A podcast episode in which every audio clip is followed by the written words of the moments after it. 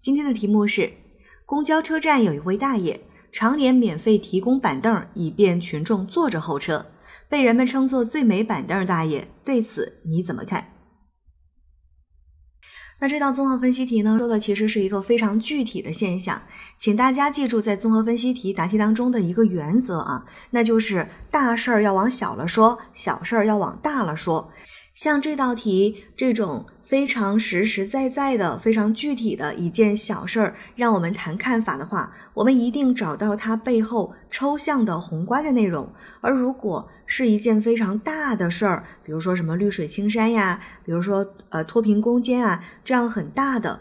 或者是呢，让你谈对一句话、一个名言、一个故事的这种理解，就没有这么实际啊，是一个比较虚的东西的话，那那种呢，我们就一定要结合实实在在的东西去谈。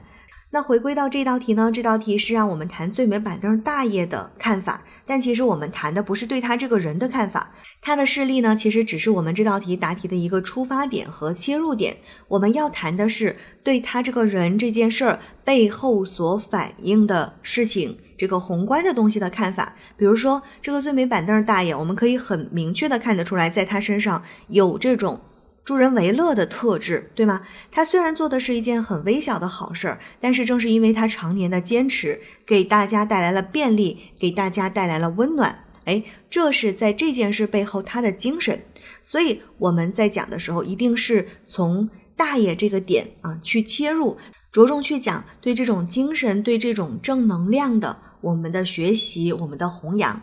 那这个呢是一个方向，就是我可以认为这件事情。非常好啊，我们就是要去学习大爷的这种精神。每个人呢都能够从我做起，从小事儿做起。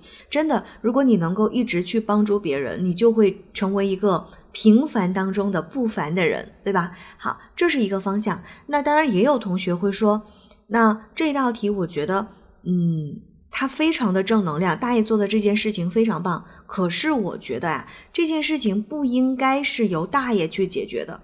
作为一个公交车站，怎么能连个候车的地方都没有？只能麻烦这个老大爷每天特别辛苦的早出晚归的给乘客去提供板凳呢？这不是应该政府做的事情吗？哎。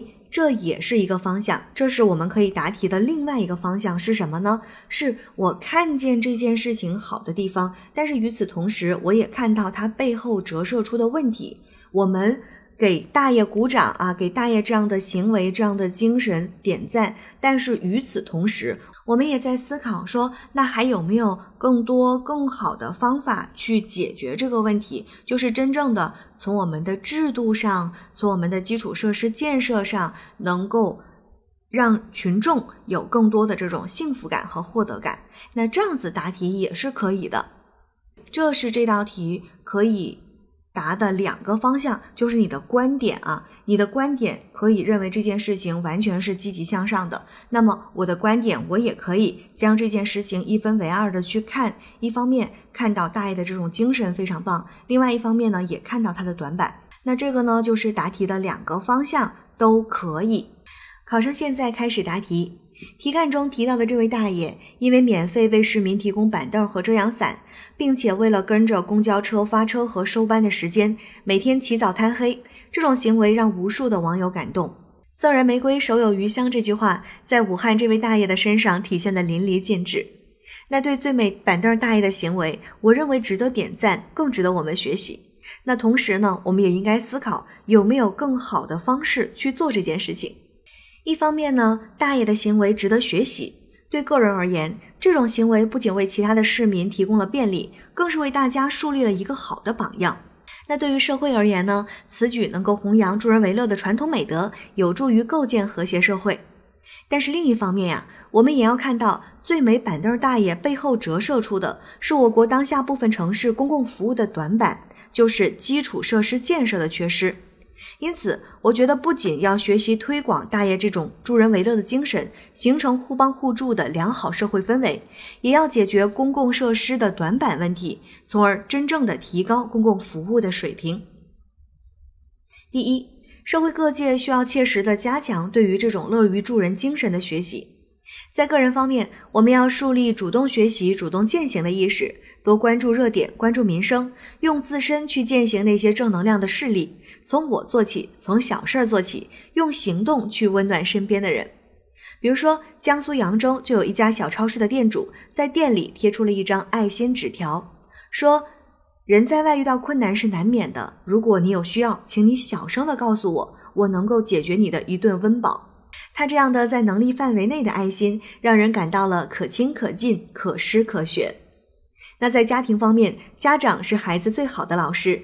我们的家长应该在生活中多陪伴孩子，与孩子多沟通交流，并且以身作则，为孩子树立好的榜样。比如说，在公交车上为弱势群体让座，在景区旅游的时候做到文明有礼等等。在学校方面，可以通过开设一些传统美德的课程以及活动，来培养学生乐于助人的精神。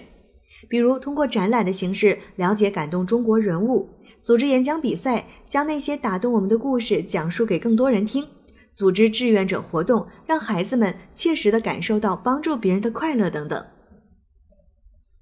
第二，我们的媒体要加大对正能量的宣传力度。无论是传统媒体还是新媒体、自媒体，都应该成为正能量的传播渠道，将传统美德、社会主义核心价值观的内容与一些正能量的案例相结合，采用公益短片、卡通漫画等群众喜闻乐见的形式来进行传播。像现在我们在微博上经常能看到很多暖心的新闻，抖音、快手等短视频平台当中呢，也有因为传播正能量而走红的主播。第三。政府除了需要鼓励最美大业的这种精神之外，还需要补齐公共设施的短板，提高公共服务的能力。一方面可以采取财政拨款或者购买公共服务的方式来建设公共基础设施，而另一方面呢，也应该拓宽群众反映问题和投诉举报的渠道。比如说，设立热线电话、政府信箱、电视问政以及官网、官微等留言与反馈，及时的了解群众的操心事儿、烦心事儿、揪心事儿，做群众的贴心人。最后，歌词里唱得好：“只要人人都献出一点爱，世界将变成美好的人间。”只要社会各界从多方面不断努力，像最美大业这样的人不断涌现。政府也不断的提升公共治理水平，那么群众的幸福感和获得感必然会不断提升。考生答题结束。好了，今天的内容就分享到这儿，我是暖姐，下期见。